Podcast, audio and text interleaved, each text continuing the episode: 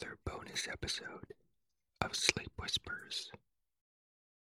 If you like TV shows like Survivor, Man vs. Wild, Naked and Afraid, Alone, or any show about surviving in nature using only your wits and a paperclip, then I think you'll enjoy this episode. What you are about to hear will sound like a survival story, but it is actually a survival guide written to sound like a survival story. This means that you can just lay back and pretend that this is a true survival story or a fictional survival story about some dude just trying to survive in the woods. But remember, this is actually a survival guide filled with tips, real tips, for how to survive in the wilderness. So, how you listen is up to you. You can listen passively and just enjoy this story as it unfolds. Or you can listen and allow your brain squirrels to chew on the helpful survival tips that are embedded inside the story. Either way, I hope it helps to distract your squirrels so you can slowly drift off to sleep. I hope you enjoy it. My Wilderness Survival Story Part 1 Fire and Food Canoes can be a challenge. Tippy tippy little things. It all happened in the twinkling of an eye. I turned quickly at a sudden cry from Joe, who was my guide. His paddle had broken, and he tossed it aside. Then he leaped forward for the extra paddle. But before he could reach it, the canoe swerved and swung broadside to the rushing current. It crashed against the jagged rocks, and in the next instant, I was floundering about in the icy, swirling water, bumping against the rocks, struggling for breath, battling frantically with the torrent. I was swept down the river. Suddenly, my foot touched a hard object. I threw all of my last remaining strength into a kick and then lost consciousness. After a bit, I slowly opened my eyes and I could see blue skies above me. For some time, I just marveled and rejoiced to be alive and out of that cold river. With a mighty effort, I sat up. I found myself on the brink of a little precipice. In a moment, I realized how I had escaped. My final kick had driven me beyond the sweep of the current. I had been washed up on the edge of the waterfall, and my position had allowed the water to drain from my lungs. I was still terribly weak and choking with the water that I had swallowed. With the utmost difficulty, I half crawled, half waded to the shore, and threw myself on the moss covered bank. I felt warm rays of sunshine penetrating from the foliage above. although I was saved by the merest chance, I knew that my plight was still desperate. I was alone in the heart of the great woods, miles from civilization or any settlements. I was without food, weapons, shelter, or anything besides the clothes on my back and a few items in my pocket. Possibly, I thought, the canoe might be washed ashore with its contents, or Joe might be safe and somewhere around here. With these hopes in my mind, I rose and slowly walked along the river's bank. I was now rapidly regaining my strength. With the aid of a stout pole of dead wood which I had picked up, I had little trouble in making my way up the stream. I called out Joe's name, but only the soft echo of the woods replied to me. After I trudged on, calling and ever searching the edges of the stream and the eddies for the wreckage of the canoe. But I didn't find a sign of my guide or of my vessel.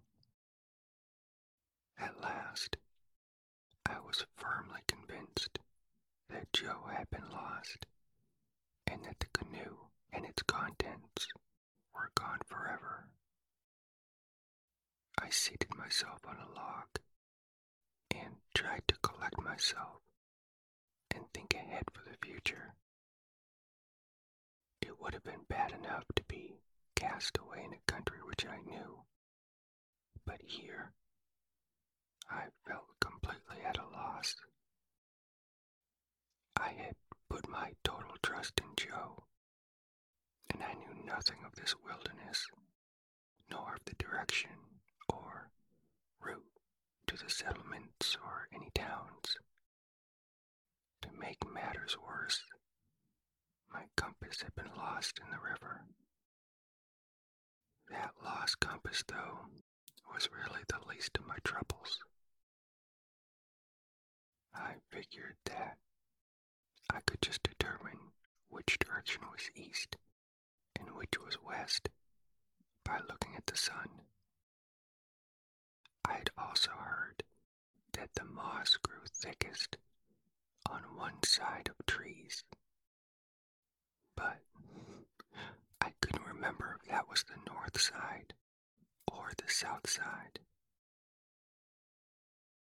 I also knew in a general way that the settlements were southward from the camp we had left. I knew that Joe had expected to reach them by running down with the current, paddling across a lake, and then tramping through the woods.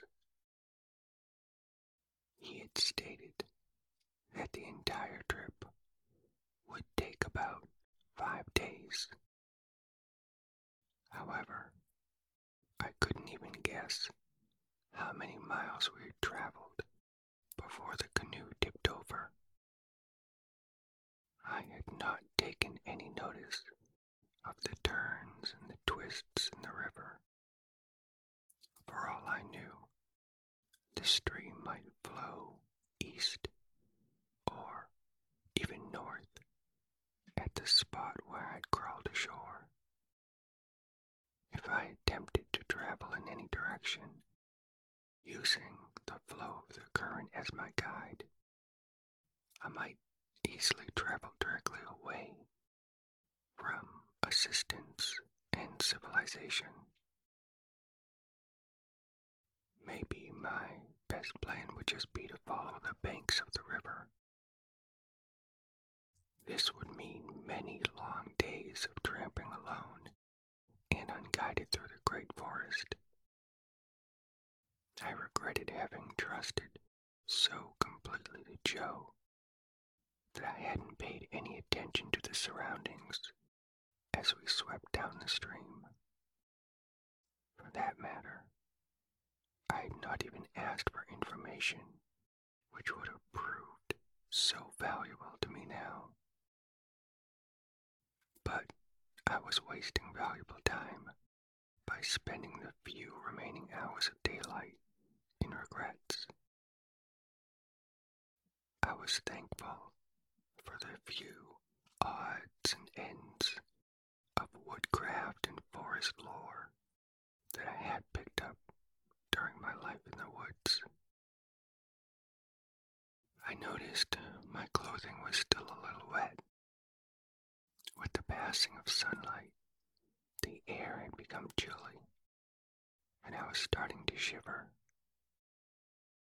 I strode back and forth, swinging my arms and trying to exercise so I could regain the circulation of my blood and a little feeling of warmth. Activity, even of this forced sort, did me a world of good, and I began to plan for my immediate wants. While I wasn't hungry at the moment, that food would also become a pressing need by the following morning. In the meantime, though, a warm shelter would be a necessity before night fell. Shelter without warmth would be of little value. I thought with longing of the roaring fires which Joe had built before our camps each night. I had a crazy hope that at least one good match might still remain in my pockets. I sought feverishly and emptied every single one of my pockets onto a smooth rock. My total possessions were the following a small bunch of keys, a few small coins, a handkerchief, a jackknife, and some matches. But the matches were useless because the phosphorus on their tips had been completely soaked off in the water. I gazed at these items with disappointment. Only the knife really seemed to have any value at this point. With it, I thought I might be able to fashion a bow drill and spindle and thus obtain fire. I had done this before when playing old time pioneer as a kid, but I knew the difficulty in obtaining the proper kinds of wood. I also realized that a search for them would consume a lot of valuable time. I only had maybe an hour or two of daylight remaining. Then I remembered that a fire could also be started with flint and steel. I knew that the blades of my jackknife were made of steel, but I didn't know if I'd be able to find any flint in this area. I got up, made my way to the stony edge of the river, and looked very carefully for bits of rock which resembled flint. Each piece that struck my fancy, I tried with my knife, and I could see some faint, bright sparks. So each one of those I put in my pocket. I then retraced my way to the rock where I had left my other possessions. I was now ready to try my hand at obtaining fire by means of my knife and the stones that might be flint. I realized that the tiny sparks which I could obtain in this way would never ignite a twig or even a bit of bark.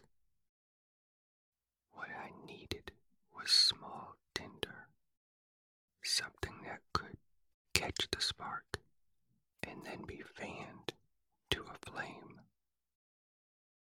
As I was thinking of this, my gaze fell on a black edged hole in my handkerchief.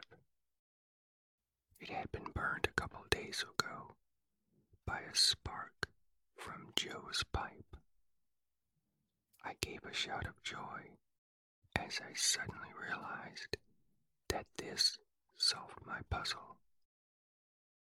I still needed some dried wood, though, to catch the fire once I did start it. I hurried into the woods to gather some dead twigs and dried bark. I soon returned with an armful of firewood.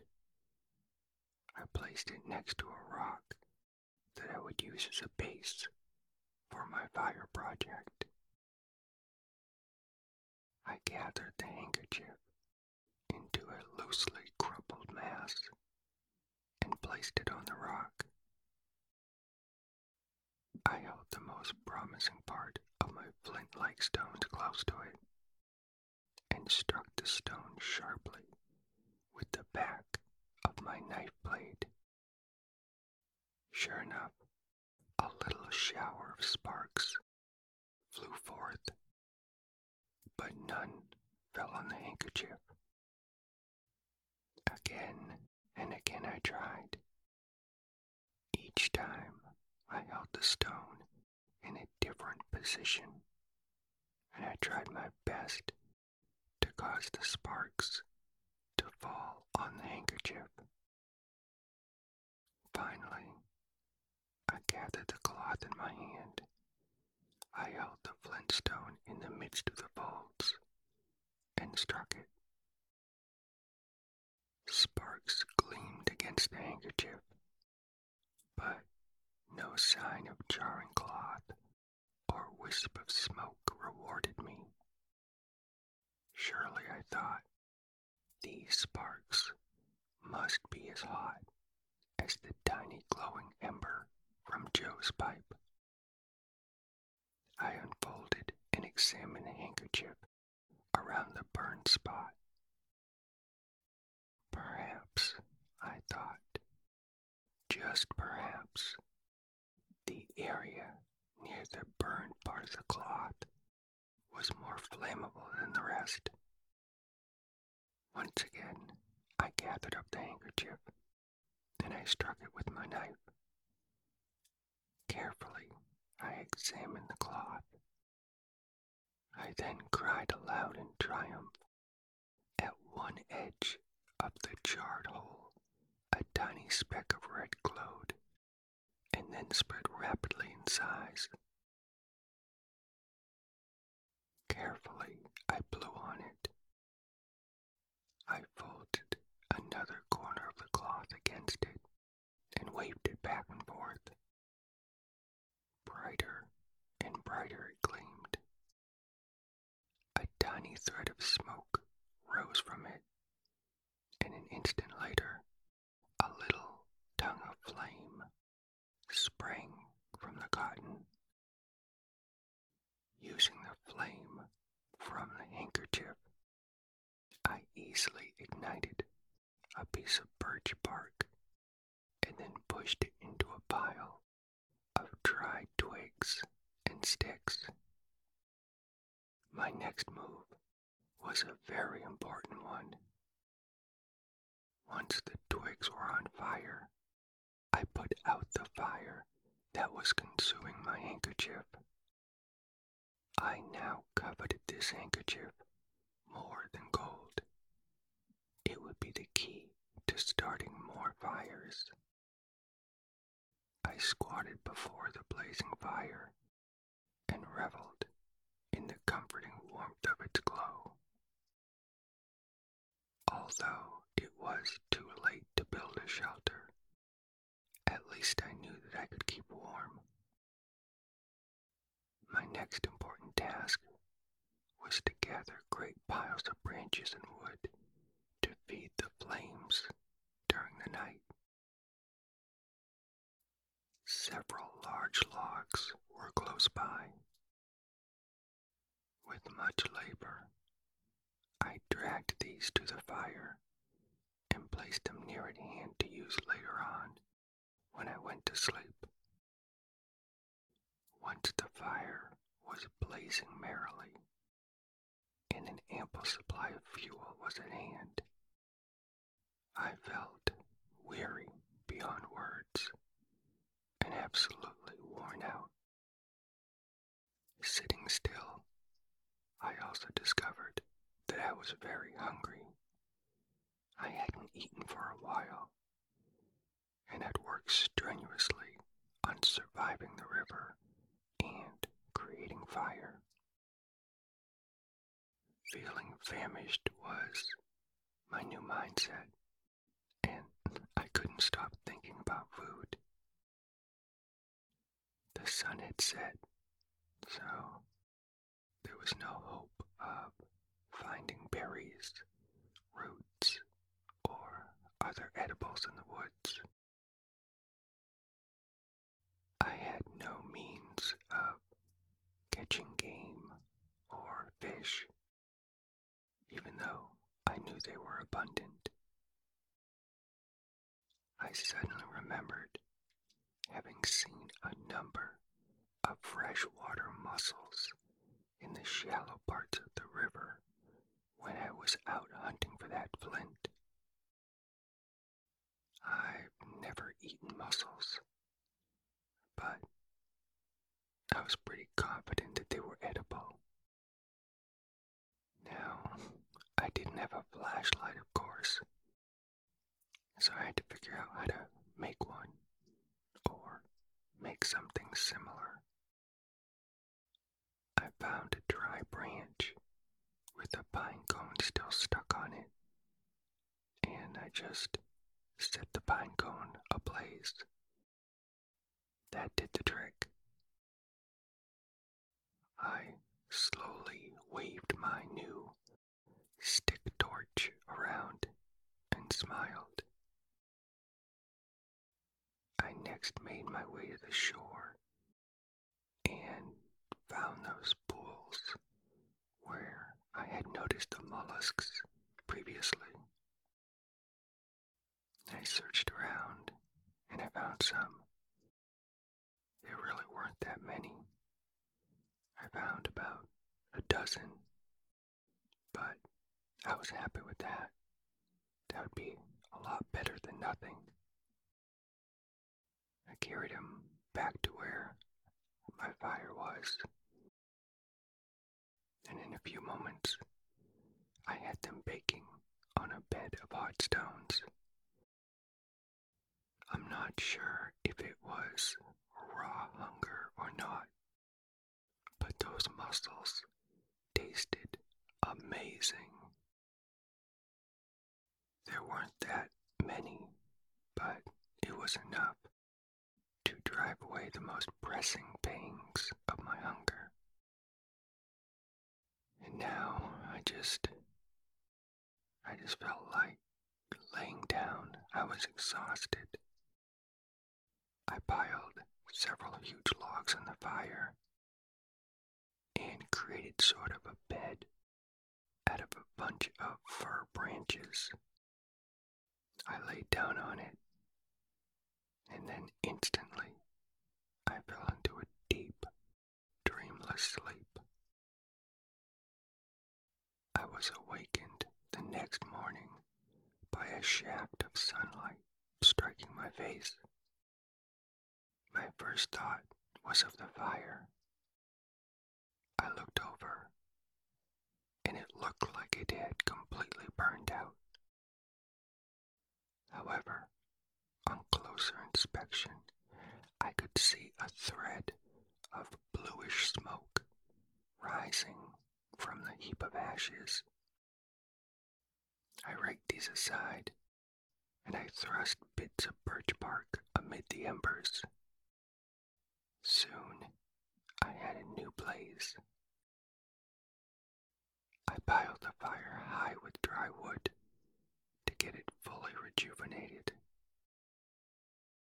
I was wonderfully strengthened and refreshed by my long sleep, but But now my hunger had come back in full swing. As soon as the fire was going well, I hurried to the river to try to find more mussels. I found a few here and a few there, and once again I had a meal of about a dozen or so mussels. I knew these mussels were limited in supply and as well nutrition, so I had to begin searching for other food sources. Had I possessed a firearm or fishing gear, then my plight wouldn't have been that bad because I knew there was lots of wildlife and fish all around me. As I ate my mussels, I tried to think of some way that I might be able to secure some of this wildlife or fish. But every plan that occurred to me was spoiled by some unsurmountable obstacle.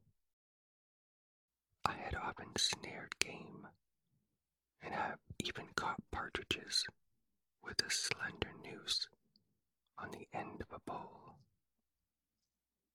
In the north woods, these not so bright. They kind of stupidly sit on the low fir trees and they allow hunters to just walk up to them with these nooses and pull them from their perches without even taking flight. But creating one of these snares required a fine line and a slender wire, and I had neither. Fishing with a line was also no good because I didn't have a hook. Then the possibility of a bow and arrow came to me. But I really needed to find feathers and suitable sharp stones, and that could be quite a challenge. Then I thought of a spear. That seemed a bit easier than creating a bow and arrow, and I might be able to spear land or water animals with it. I found a straight, light stick, and I whittled the tip into a sharp point with some small barbs in it. I took my spear to the river and I stood over some deeper areas by the edge.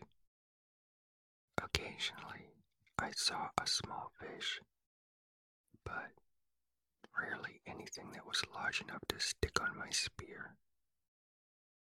For a couple of hours, I did a series of thrust, miss, retrieve my spear, thrust, miss, retrieve my spear. At last, though, my determination and patience paid off, and I caught a fish. It was big enough to cook, but more importantly, it gave me hope that I could get food with this method. I cut the fish in half, tossed the innards, and broiled it on some hot stones. I picked the cooked meat from the inside. It was another amazing meal. Everything seems to taste amazing when you're famished. Although I just wanted to lie on some moss and soak up the sunshine, I knew what my next task had to be. I needed to protect myself from the cold air, the wet rain, and from potential predators at night. Yup. My next task was to build a shelter. This is the end of part one. If you enjoyed this episode, and you want to hear part two in a future bonus episode, then just let me know.